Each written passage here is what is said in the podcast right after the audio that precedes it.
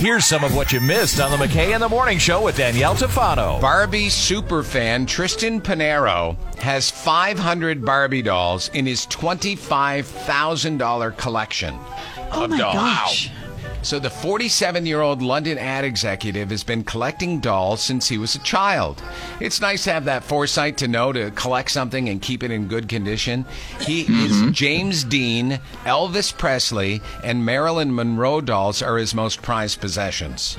So he tells the paper, I've built an apartment block for them across a wall in my living room, and I create different scenarios for them.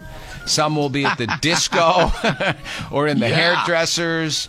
There's usually, They're still worth that much, even though he's taken them out of the box and played with them. I guess. I don't know. Uh, probably not. It's probably just, well, he, he probably paid $25,000 for them. I'm guessing that some of them might be worth that alone if they were still in boxes.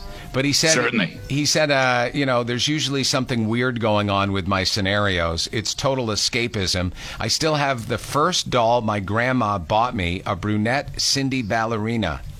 And for me, she is the queen. She's currently in the kitchen, sitting on the shoulders of an action man.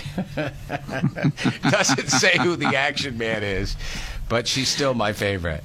I'm just wondering, do you think this guy lives alone?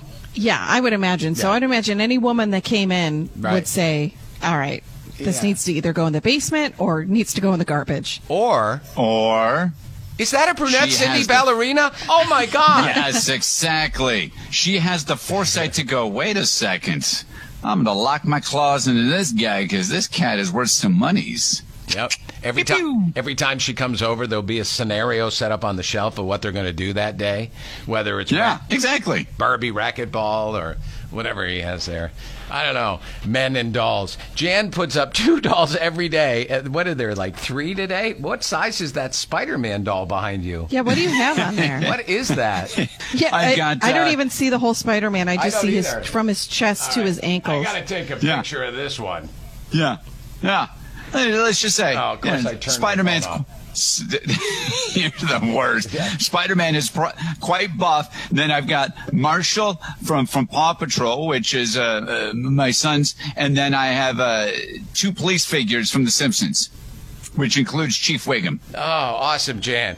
You sound so excited about it. Oh, of course. Yeah, I mean, they're awesome. Waking you up with Scott McKay and Danielle Tafano. Weekdays from 5:30 to 10 on 95.9 The River.